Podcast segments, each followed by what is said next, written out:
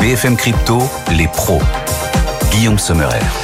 L'avenir a de nombreux domiciles, mais sa résidence principale est sans doute ici dans les cryptos et les blockchains, les pros des cryptos. Chaque vendredi, on est ravis de vous retrouver pour une nouvelle année et on vous souhaite tous nos voeux, bien sûr. Bienvenue chez vous, les amis. Nos NFT sont d'ailleurs de retour, nos talents non fongibles, nos pros des cryptos qui vont nous aider à refaire la semaine. Et quelle semaine Claire Balva nous accompagne.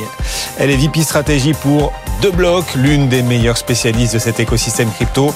Bonjour Claire, bienvenue dans les Bonjour pros. Guillaume. Owen Simonin aussi nous accompagne pour démarrer cette année, fondateur de la chaîne YouTube Asher. Il est le CEO de Meria. Bienvenue Owen et ravi aussi de vous retrouver pour une nouvelle année. Meilleurs vœux à tous les deux. Dans un instant, on va donc parcourir l'ensemble de l'actu de cette nouvelle semaine. Mais d'abord, Xavier Fenot qui nous appelle. Il est associé pour Interactive Trading. Bonjour Xavier. Bonjour Guillaume. On est ravi de vous retrouver. On est où là sur le Bitcoin, Xavier, après euh, l'approbation des ETF Bitcoin? Quel est le niveau du Bitcoin de cette fin de semaine? Alors pour le moment, on est juste en dessous des 46 000 dollars. C'est vrai qu'il y a eu pas mal de volatilité et d'activité cette semaine avec, euh, avant d'ailleurs et pendant l'approbation, euh, l'ETF Bitcoin Spot.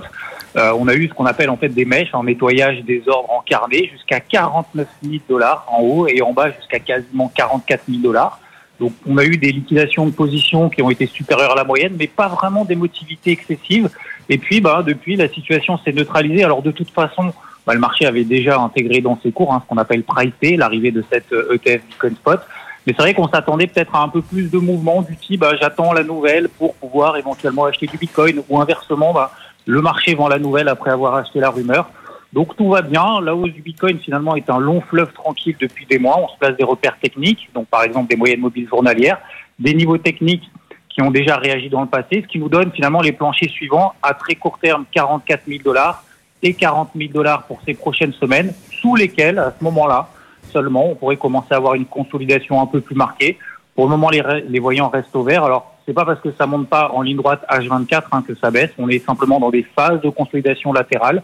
On en a d'ailleurs euh, connu une tout le mois de décembre entre 40 000 et 44 000 dollars, dont on est justement sorti par le haut, avec un Bitcoin, je rappelle quand même, qui a été multiplié par deux en quatre mois. Prochain objectif atteignable, pourquoi pas 51 000, 52 000 dollars, ce serait un retour sur les niveaux de no Noël 2021. Donc finalement, cet ETF Bitcoin Spot est une bonne nouvelle à moyen terme. Le marché s'en satisfait à court terme, mais dans le calme.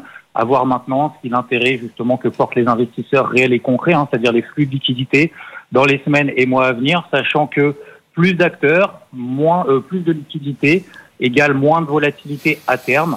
Et visiblement, bah, le marché s'y prépare déjà. On va en parler bien sûr de l'impact des conséquences à venir de ces ETF spot Bitcoin. Un mot aussi de l'Ether parce qu'il se trouve que sur la, la journée d'aujourd'hui, cette fin de semaine, on est vendredi. Hein. Pour ceux qui nous suivent ce week-end, l'émission est en direct chaque vendredi, les pros des cryptos. Le Bitcoin recule, mais l'Ether progresse. Est-ce que vous Ouais, pensez que c'est un signe avant-coureur qui arrivera cette année L'Ether qui pourrait rattraper son retard sur Bitcoin? Bah, c'est vrai que contre toute attente, c'est l'Ether qui en a plus profité. Euh, il était vraiment à la traîne par rapport au Bitcoin. Bah, comme si finalement les investisseurs intégraient déjà dans les cours l'arrivée future d'un ETF ETH spot. Alors on a eu en fait un mois de consolidation latérale là aussi entre 2100 et 2400 dollars, sorti par le haut finalement de cette phase de latéralisation dans le sens de cette tendance haussière qui a été amorcée au mois d'octobre. Donc là on a un très bon repère technique, 2400 dollars. Euh, Aujourd'hui, on est un peu en dessous des 2700. Tant qu'on ne repasse pas en dessous des 2400 dollars, effectivement, il faudra le relever bien évidemment progressivement. Et ben, l'Ether restera dans une euh, tendance haussière, voire même accélérera sa surperformance. Pourquoi pas vis-à-vis du Bitcoin 3600 dollars, c'est le prochain gros repère technique qui peut constituer donc un objectif à moyen terme. Et effectivement, au début d'année, c'est un peu l'étoile montante avec aussi euh, Ethereum classique qui a pris 50% en trois jours. Xavier Fenot est associé pour Interactive Trading. Merci beaucoup. Xavier, ravi de vous retrouver à nouveau pour cette année 2024. Elle commence fort cette année. Au menu des pros des cryptos pour cette première émission de l'année, bien sûr les ETF Bitcoin. So what? Maintenant que ces ETF spot ont été validés par la SEC, que se passera-t-il et que changeront ces ETF à, à l'écosystème? Puis après le Bitcoin, qui sur la liste? On va poser la question à nos pros des cryptos. Circle, un parfum d'introduction en bourse sur euh, Circle. La bourse attire la société qui gère euh, l'un des stablecoins euh, les plus puissants du monde. On va aussi en parler. Et puis 2024, au-delà de Circle, au-delà du Bitcoin, qu'est-ce qui nous attend? Qu'est-ce qui vous attend pour cette année 2024 On n'oubliera pas aussi de parler des petits problèmes quand même de la SEC cette semaine, le gendarme des marchés américains. C'est votre machine à refaire l'actualité de la semaine. Elle s'enclenche. Laissez-la faire, elle tourne toute seule. BFM Business, BFM Crypto, les pros. Il est né le divin enfant. Owen Simonin, c'est pas vous Owen, hein, c'est le, le Bitcoin. Ça va Owen? Très très bien. Ravi de vous retrouver, CEO de Myria donc, et à la tête de la chaîne YouTube Asher. On est à combien d'abonnés sur Asher là? Bientôt 650. On y va. Ça y est, ça repart. On vous le souhaite. Claire Balva aussi est avec nous. Bienvenue Claire. Merci Guillaume. Ravi de vous retrouver. Claire, VP stratégie pour deux blocs. Il est né le divin enfant, donc c'est fait. Les ETF Bitcoin sont approuvés, validés et ont vu le jour. Validés par la SEC. 11 fonds indiciels, donc euh, dans l'échelle des grands événements de l'histoire des cryptos, vous le placez sur quelle marche, à quel niveau ce feu vert de la SEC Owen En vrai, ça dépend du point de vue c'est vrai que pour euh, tout simplement donner de la reconnaissance à la classe d'actifs, ça fait plus de 10 ans que c'est attendu. On en parle depuis 2013 d'un ETF, d'un produit qui serait reconnu et demandé, désiré par la finance traditionnelle sur Bitcoin. On veut pas d'un ETF sur un actif auquel on ne croit pas avoir BlackRock qui se positionne et évidemment euh, un petit peu comme le Trésor annoncé Wall Street tout entier qui se décide à demander des ETF, ça naturellement ça donne de la reconnaissance et euh, du sérieux à l'actif pour les marchés financiers dans le point de vue des cypherpunks, de l'écosystème libre de Bitcoin, c'est pas forcément une victoire. Donc si on parle des gros événements et de la création dans la vision de Satoshi Nakamoto, même s'il nous a pas clairement dit ce qu'on devait penser non plus, Satoshi Nakamoto quand il a créé le Bitcoin, et il n'est pas là pour nous le dire aujourd'hui. En attendant, pour tous, ce n'est pas une grande victoire. Quoi qu'il en soit, il y a aujourd'hui l'infrastructure pour apporter des liquidités et il y aura un avant et un après d'un point de vue de la valorisation et d'un point de vue des infrastructures qui existent. Mais pour certains, et même d'un point de vue purement financier, c'est même un petit pas en arrière. On avait un Bitcoin qui avait le même ticker partout dans le monde. On se retrouve avec 11 indices, 11 stickers différents. Euh, Bitcoin, c'est 24-24, 7 jours sur 7, week-end des jours fériés. Là, maintenant, ces ETF ben, s'arrêtent à la fermeture de la bourse. Ah. Et à côté de ça, on se retrouve avec un Coinbase, bien que ce soit un acteur qui soit globalement apprécié dans l'écosystème crypto, qui se retrouve en dépositaire de 90% des ETF. Donc ça recentralise une détention et donc un risque. Bref, il y a du pour, il y a du contre, quoi qu'il en soit. C'est sûr que c'est un événement qui est marquant et qui vient crédibiliser la classe d'actifs, en tout cas pour les marchés financiers. Dans l'échelle des grands événements de l'univers crypto, la première marche, c'est toujours pour Satoshi Nakamoto. On est bien d'accord Lorsqu'il a créé le Bitcoin. Il sera sans doute éternellement indétrônable. Enfin, éternellement. Faut jamais insulter l'avenir. Est-ce qu'on sait quelles sommes sont prêtes à être investies dans ces ETF Alors, on sait qu'il y a eu du coup des, des, anticipations, hein, des calculs euh, qui, qui, sont sortis sur les marchés. C'était Standard Chartered qui sortait d'un chiffre et qui s'attendait à que sur une première année, il y a entre 50 jusqu'à 100 milliards de nouvelles liquidités. On parle de nouvelles liquidités, pas de volume. En l'occurrence, sur la première journée de listing, on a eu 4 milliards de volume, donc ça ne veut pas dire euh, combien sont rentrés et combien de, nouvelles liquidités ont été apportées sur ce marché, mais il faut également mettre en garde vis-à-vis -vis de ce chiffre 4 milliards, parce que le plus gros ETF aujourd'hui, c'est celui de GBTC. C'est celui qui prend 1,5% de frais de commission. En moyenne, tous les autres sont entre 0,2, BlackRock, BlackRock pardon, et 0,8, la plupart des autres. Et donc beaucoup ont dû sortir et donc vendre GBTC pour en acheter un autre et pour se repositionner.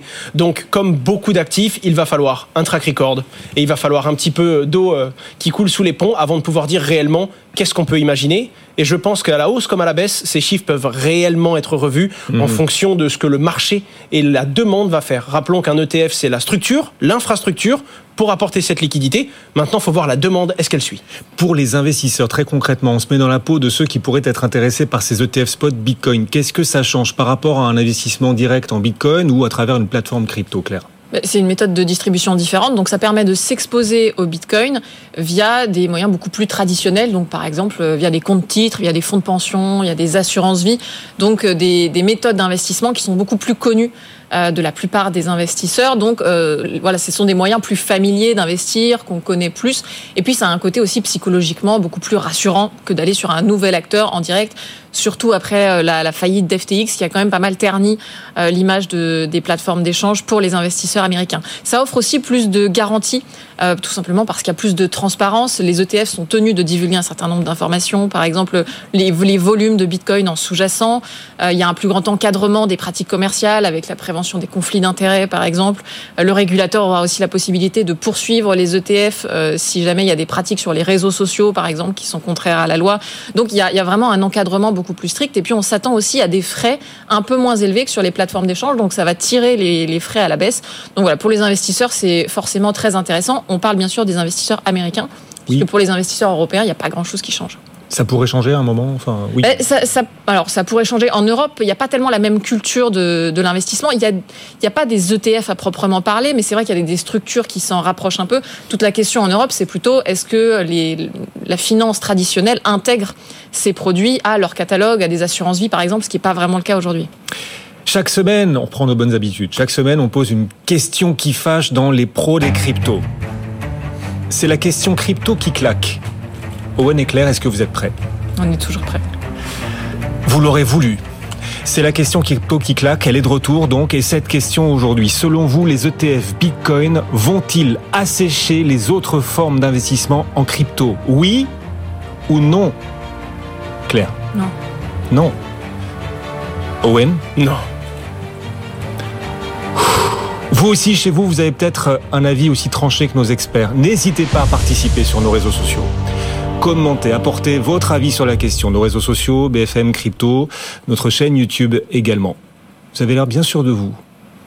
Non, euh, les ETF Bitcoin Spot ne vont pas assécher l'investissement dans les autres formes de crypto, Claire?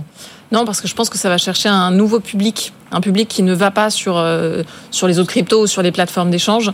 Euh, et donc je ne pense pas qu'il y ait de cannibalisation, ou s'il y en a une, elle sera vraiment faible. Euh, donc je pense que c'est voilà, c'est un, un plus entre guillemets pour le pour l'investissement euh, sur euh, sur Bitcoin, mais c'est pas un moins pour les autres cryptos.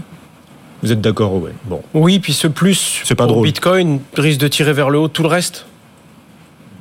Alors on va regarder comment nos auditeurs et téléspectateurs ont choisi de répondre. Est-ce que ces ETF spot Bitcoin vont assécher l'investissement dans les autres formes de crypto? La réponse est non. Vous êtes également une majorité à estimer que non, ça ne va pas assécher l'investissement pour les cryptos en dehors du Bitcoin et de l'Ether dont on attend aussi des ETF, on en reparlera euh, tout à l'heure bien évidemment. Les cryptos qui n'auront pas euh, d'ETF devront quand même encore plus euh, apporter d'arguments peut-être pour convaincre d'y investir. Est-ce que ce sera plus compliqué qu'à travers des ETF, Owen? Bah, elles vont avoir cet objectif d'en avoir un aussi un jour. Et peut-être que si c'est pas possible aujourd'hui, elles vont avoir un objectif d'avoir plus de volume, de s'ouvrir encore plus et de faire partie des quelques crypto-monnaies qui mériteraient d'eux. Donc en réalité, ça peut être de nouveaux objectifs, mais de là à devoir séduire ou convaincre plus qu'avant, non, au contraire. Euh, si Bitcoin et Ether euh, arrivent à obtenir, du coup, enfin Bitcoin l'a déjà obtenu, mais si les plus grosses cryptos du marché arrivent à en obtenir, les autres vont simplement se battre pour faire partie des plus grosses cryptos du marché. Alors, je vous ai bien écouté tout à l'heure. Vous nous disiez, c'est à la fois une bonne nouvelle, l'arrivée des ETF spot Bitcoin, et une moins bonne, notamment pour les cypherpunks. C'est comme ça qu'on les appelle. Voilà. Pour l'idéologie fondatrice Ça. de Bitcoin, tout à fait. Est-ce que les cryptos, le marché crypto, l'écosystème est en train de perdre son âme avec l'arrivée des ETF, des BlackRock, des Fidelity, bref, des grands institutionnels de Wall Street? Euh, à partir à partir du moment où vous dites euh, le marché crypto, Ça concerne Euh, déjà plus tout le monde. bah, ça, ça concerne déjà plus tout le monde parce qu'effectivement chez les chez les puristes, il n'y a pas du tout cette ambition d'aller s'insérer dans la finance traditionnelle. Et et chez beaucoup de bitcoiners aujourd'hui, il y a cette forme d'ambivalence entre l'idéal et le projet politique pour lequel ils ont rejoint Bitcoin. Euh, où là, bah, ils sont pas très satisfaits parce qu'ils se disent bon, bah, un ETF Bitcoin, euh, finalement, c'est pas du tout pour ça qu'on est venu dans Bitcoin. Mais en même temps, les bitcoiners, bah, ils ont aussi des bitcoins, donc ça, fait- ça fait du bien à leur portefeuille, et donc euh, Ah. paradoxalement, ils sont aussi contents euh, égoïstement parce, parce qu'ils gagnent de l'argent.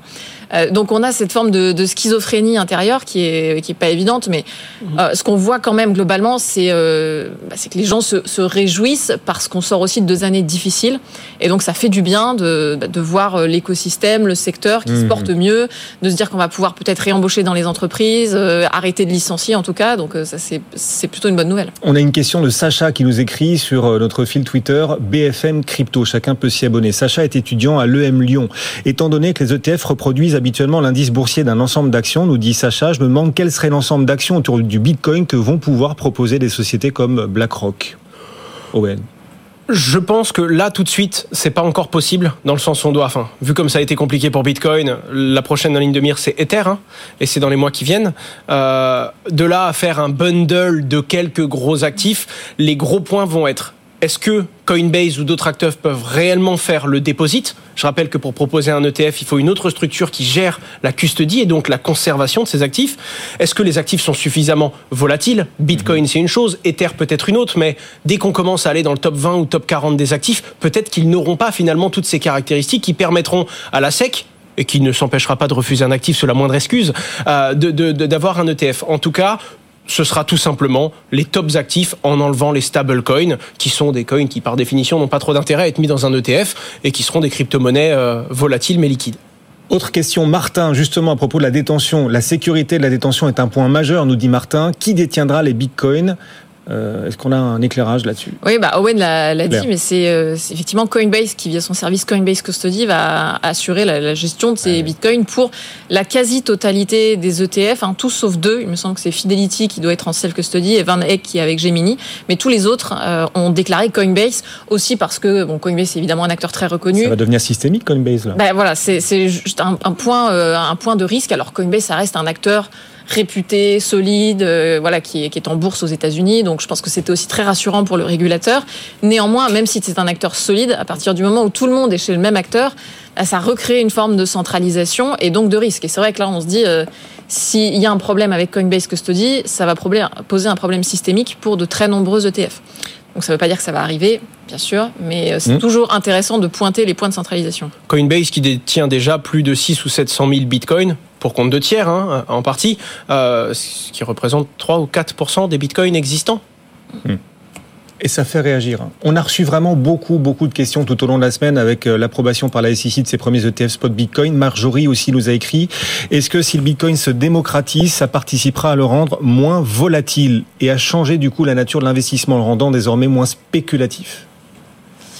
Euh, bah oui, en fait, plus il y a de monde, moins c'est moins c'est volatile. Hein. Forcément, plus il y a de volume, euh, plus l'actif se retrouve euh, lissé. On, on voit d'ailleurs hein, depuis la naissance de Bitcoin, Bitcoin est de moins en moins volatile. On a toujours l'impression que c'est de plus en plus volatile quand on regarde les graphiques en valeur absolue. En réalité, si on regarde les échelles logarithmiques, on voit que Bitcoin aujourd'hui, ok, peut faire un plus 5%, peut-être plus 10% ou moins 10% en une journée, mais on n'a plus cette division par deux ou cette multiplication par deux du prix du Bitcoin comme on pouvait avoir il y a 10 ans. Donc Bitcoin est déjà de moins en moins volatile et ces ETF participeront forcément à une moindre volatilité du prix du Bitcoin parce qu'il y aura plus de volume et plus de monde. Alors on a la chance aussi avec Owen d'avoir euh, avec nous euh, un homme qui est à la tête d'une plateforme d'investissement. Enfin les ETF euh, spot Bitcoin pour l'instant c'est réservé aux Américains, mais si un jour on voit la même chose pour les Européens, est-ce que vous vous direz ah ben pour ma plateforme ça va pas être terrible parce qu'on pourra investir en Bitcoin sans passer par des plateformes spécialisées comme la mienne? En fait, ça dépend vraiment. Le truc qui est dur, c'est qu'on met toutes les plateformes dans le même panier et chacun joue des enjeux différents. Par exemple, euh, Binance, notre société Meria ou Coinbase. Prenons l'exemple de Binance. Binance déjà est géant. Donc quand l'écosystème se porte mieux dans son ensemble, qu'il y a plus de volume et que les crypto-monnaies gagnent de la valeur, il y a plus d'intérêt. Ils sont gagnants dans l'histoire. Binance est sur presque tous les tuyaux. Donc quand ça passe dans un sens ou dans l'autre, ils prennent leur commission. À l'inverse, Meria est une plateforme d'investissement. Donc oui, on achète et on vend de la crypto-monnaie, mais l'objectif, c'est cet argent travaille dans la blockchain. Donc globalement, avoir plus de réseaux, avoir un Bitcoin qui est une monnaie mère et qui est la porte d'entrée, qui se valorise et qui gagne en crédit sur les marchés financiers, ça vient faciliter, par exemple, et c'est ce qu'on s'est rendu compte, l'intérêt des, condi- des, des- des conseillers en gestion de patrimoine, des conseillers en investissement financier, des institutions qui veulent des produits et qui viennent s'adresser à nous en tant qu'institution régulée. Et à l'inverse, on pourrait demander Coinbase, qu'est-ce qu'ils y gagnent? On va pas revenir sur la précédente question. Ils ont 4% des, bi- des bitcoins en circulation. Ils sont le seul dépositaire legit à côté de Gemini ou de ceux qui le font eux-mêmes. Donc, est-ce qu'ils sont gagnants ou est-ce qu'ils sont perdants? Ils sont évidemment gagnants dans cette situation. Donc, toutes les plateformes n'ont pas la même nature entre les brokers, les exchanges, les plateformes d'investissement. Mais en tout cas, quand l'écosystème lui-même se valorise, pour vous donner un ordre d'idée, le mois de novembre et décembre chez Meria, on surperforme les 10 premiers mois de l'année 2023. C'est colossal. Et pourquoi Un appel d'air là. il y a un appel d'air énorme qui s'est créé et c'est la demande qui commence à réapparaître fortement. Une semaine d'actualité en 25 minutes, c'est notre promesse. Les pros des cryptos se poursuivent. Votre machine à condenser le temps chaque vendredi. On va parler d'Ethereum promis dans un instant. On se demandera si 2024 sera l'année de l'Ethereum. Auparavant, Circle pourrait s'introduire en bourse. On a en tout cas un peu plus de détails sur ce projet d'IPO, Claire. Oui, Circle, qui est l'émetteur du stablecoin USDC, donc le deuxième plus grand stablecoin euh, stablecoin dollar. Mm. Euh, stablecoin qui a quand même un lien fort avec Coinbase, qui est cette plateforme d'échange crypto qui est entrée en bourse aussi. Donc c'est pas très étonnant parce que Coinbase et les entreprises qui tournent autour, dont Circle, euh, sont des entreprises qui jouent le jeu de la régulation depuis le début et donc qui ont une ambition très claire d'aller chercher des licences là où c'est possible sur les marchés qui les intéressent. On sait aussi que Circle, par exemple, a fait une demande pour obtenir un agrément EME, donc établissement de monnaie électronique en Europe, pour pouvoir déployer ces stablecoins sur le marché européen. Et donc maintenant, ils veulent entrer en bourse aux États-Unis. Pas très très étonnant encore une fois parce qu'il voit bien que l'univers crypto a vocation à être régulé de plus en plus comme les métiers financiers classiques. Et donc entrer en bourse, c'est un moyen d'être reconnu. Et on le voit, c'est aussi parce que Coinbase est une entreprise qui est en bourse qu'elle a été sélectionnée par les ETF parce que ça les rend plus sérieux, ça les oblige à être transparents. Donc c'est un atout d'un point de vue business. Et pour les investisseurs, c'est intéressant parce que le business model d'un stablecoin, c'est de générer des rendements sur les liquidités qui sont conservées en compte en banque pour un stablecoin centralisé. C'est ce que fait Circle. Ils émettent des stablecoins dans la blockchain et eux, ils génèrent leur marge et leur profit en faisant travailler sans prendre ou en prenant un minimum de risque sur ces fonds. Et par définition, c'est donc très rentable quand il y a des taux d'intérêt directeurs qui sont très alléchants proposés par les, banques centrales. Et donc pour les actionnaires, les phases où il y a énormément d'inflation devraient valoriser un type d'actif comme celui de Circle. Et c'est des actions comme il en existe assez peu finalement aujourd'hui en bourse. C'est très intéressant pour une diversification de portefeuille. Circle à suivre sans doute en bourse. On suivra en tout cas les détails encore attendus de, de l'introduction. On en a eu quelques-uns ces dernières heures. Ethereum, est-ce que 2024 sera l'année de la revanche d'Ethereum? Je dis la revanche parce qu'on a parlé que des ETF Bitcoin spot, mais euh, Ethereum attend son, son ETF. Puis même d'un point de vue technologique, la blockchain Bitcoin a été un peu une des stars de la fin de l'année. Ethereum a pris du retard. Owen oui, il y a beaucoup de doutes, il y a des spéculations sur le fait que c'est parce qu'il est passé en proof of stake et que c'est moins robuste que du proof of work. Il y en a d'autres qui disent qu'il est juste en retard et que c'est l'attente d'un ETF qui a valorisé Bitcoin. Et c'est pour ça qu'Ether pourrait commencer à prendre de la valeur, parce qu'on est maintenant dans l'attente d'un ETF sur Ether. Il est actuellement attendu pour le mois de mai 2024. Encore une fois, on sait que c'est des deadlines qui peuvent être repoussés. Hein. Ça a été trois ou quatre fois le cas pour celui de l'ETF de Bitcoin. En attendant, encore une fois, BlackRock en a demandé un ça place la barre très haute et pour certains, ce n'est qu'une question de temps.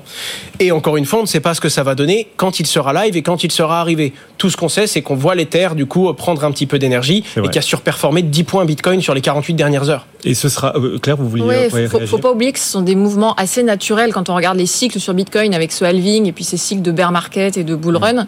Euh, très souvent, dans les périodes où les cours sont plutôt en berne, ce qu'on voit, c'est que la dominance de Bitcoin est assez élevée euh, et finalement, dans les moments où, ça, où les cours remontent au global, les altcoins, donc les crypto-monnaies qui ne sont pas Bitcoin, ont tendance à, à, remonter plus fortement que Bitcoin. Et là, on est dans une période où on est sur la fin du bear market, on arrive petit à petit vers le bull run, et donc euh, c'est assez logique finalement que voilà, mmh. Bitcoin soit beaucoup remonté par rapport aux autres pendant le, le bear market, en tout cas en dominance, et que maintenant on voit les autres crypto-monnaies et notamment l'Ether commencer à arriver de plus belle et à pouvoir peut-être prendre une place de leader pendant le bull run. Quels sont les autres grands enjeux ou grands moments attendus de l'année 2024, Owen?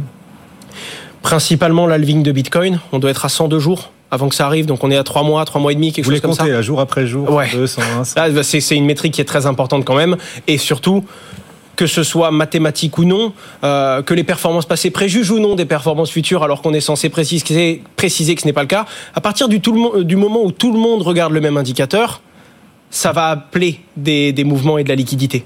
Plus les gens regardent cet indicateur, plus il sera vrai. Enfin, c'est la prophétie auto-réalisatrice, quoi, finalement. Et euh, pour le coup, on sait que c'est clé et on sait que ça va également toucher l'industrie du minage, qui, elle, a besoin, pour être rentable, d'avoir un certain niveau et un certain seuil si on donne deux fois moins de nouveaux bitcoins émis. Est-ce que ça va propulser le prix du Bitcoin dans la suite? Est-ce que ça va créer un cycle comme on l'a toujours connu On ne sait pas. Oui.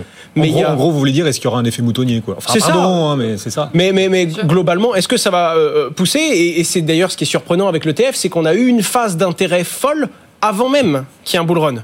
Qu'est-ce que ça veut dire? Est-ce qu'il n'y aura pas de, de surenchère ou est-ce qu'au contraire ça va être comme on n'a peut-être jamais connu On ne sait pas. On ne peut pas se positionner. Mm -hmm. Mais il y a également une EIP, donc une Ethereum euh, Improvement Proposal, donc une oh. mise à jour qui est très attendue.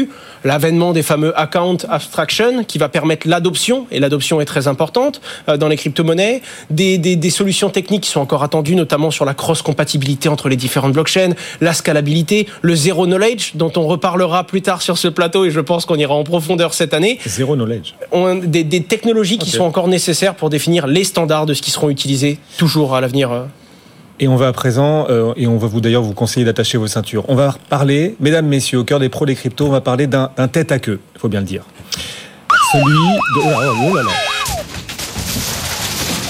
Aïe, aïe, aïe, aïe, aïe, aïe. Ça, c'est la SEC, c'est le tête à queue de la SEC cette semaine. Ah, oui, euh, la SEC dont on attend depuis des mois la validation donc de cette ETF Bitcoin, elle l'a validée, mais il se trouve qu'elle l'avait d'abord validée un jour trop tôt, un tweet dans lequel elle annonce c'est bon, on valide les ETF spot Bitcoin, sauf que, alors c'était depuis le tweet officiel de la SEC, sauf qu'en fait, euh, c'était pas encore le cas, et en fait, c'était un hack. Est-ce que la SEC va se retrouver à devoir enquêter sur elle-même, voire enquêter sur elle-même pour manipulation de cours, euh, Ouais, Claire? c'est- possible. C'est vraiment un énorme loupé de la part de la SEC. Il faut, faut bien imaginer la scène. hein. Euh, On, voit un tweet du compte officiel de la SEC. hein. Sur Twitter, on peut voir quels sont les comptes officiels avec des, des petits chèques euh, certifiés. Et un tweet qui est assez bien fait, finalement, qui a l'air euh, très crédible, très officiel, et qui dit les ETF Bitcoin Spot ont été validés. On espère que ça va permettre un, investissement pour les, les citoyens américains de manière plus sécurisée, etc. Enfin, vraiment un tweet qui a l'air très crédible. Euh, et là, forcément, tout le monde s'emballe euh, parce que tout le monde attendait euh, ce, moment. Il y avait même plein de journalistes qui scrutaient le compte de la SEC pour savoir quand est-ce que ça allait être validé. Donc, pendant entre 15 et 30 minutes, tout le monde, et notamment beaucoup de comptes influents dans la crypto, relayent ce tweet en disant ça y est, les ETF Bitcoin sont validés, le Bitcoin commence à monter puis à redescendre, enfin fait des soubresauts. Et là, au bout d'une quinzaine de minutes, Gary Gensler, donc le patron de la SEC, publie lui aussi un tweet en disant en fait, non. Euh, le, le compte Twitter de la SEC a été compromis ou hacké. Euh, les ETF n'ont pas été validés. Et donc retour en arrière et surtout, euh, honnêtement, ils ont l'air un peu un peu ridicules, quoi, parce que on s'est rendu compte plus tard que la raison pour laquelle le compte avait été hacké, c'est même pas qu'un hacker a fait une prouesse technique incroyable euh, pour euh, prendre possession du compte de la SEC, c'est qu'il n'avait pas mis de double authentification, la fameuse 2FA, qui est vraiment une pratique de sécurité de base que même n'importe quelle start-up est censée mettre en place euh, pour les employés qui gèrent son compte, leur- le compte Twitter de l'entreprise. Donc pour la SEC, c'est vraiment très embêtant, d'autant plus que Gary Gensler, quelques semaines avant, avait sur son propre compte Twitter fait des rappels de cybersécurité pour tout le monde en disant la cybersécurité c'est important, Mhm, mettez de la 2FA sur vos comptes. Euh, la SEC avait elle-même fait un tweet quelques semaines auparavant pour dire euh, la seule source fiable concernant la SEC, c'est la SEC. Aïe. Donc c'est vrai que tout le monde s'est amusé à ressortir des tweets pour pointer l'ironie de la C'est situation. Une humiliation comme Donc la c'est- SEC n'en avait jamais connue, ouais, je pense. Bien sûr. Allez. Ah oui, là, puis là, oui. Et Puis forcément, comme il y avait quand même une sorte de, une sorte de rivalité, qu'on sentait bien que la SEC n'avait pas envie de valider ses ETF spots, Mm. euh, il y, a- il y a une forme de rancœur, donc euh, toute la crypto s'est amusée avec ça. Effectivement, le patron de MicroStrategy a du coup dit le Bitcoin est le seul actif que la, que la SEC aura validé validé deux fois. Deux fois, voilà. bon, on n'a rien à ajouter là-dessus, Owen. Ah non, je pense non, je pense que là, Parfois, les faits, il faut pas en rajouter. Ouais, c'est c'est déjà c'est déjà dur. Et puis mine de rien, ça rappelle quand même un petit truc. Ça peut arriver à tout le monde. Effectivement. Et parfois, les faits parlent plus que les mots. Merci à tous les deux de nous avoir accompagnés. Owen Simonin, la chaîne YouTube Asher. J'ai failli avoir un bug. Asher et la, et la société Meria. Merci beaucoup, Claire également. Merci, qui nous accompagne régulièrement, Claire Balva pour deux blocs, les pros des cryptos, chaque vendredi, du lundi au jeudi, Owen euh, Simonin, pas du tout, Amaury de Tonquédec, je suis en plein bug là. Amaury de Tonquédec vous accompagne pour le club BFM Crypto. C'est bien d'être comparé à Amaury, euh, Owen, c'est super. Plaisir. Bon week-end à tous, on se retrouve vendredi prochain. BFM Business, BFM Crypto, les pros.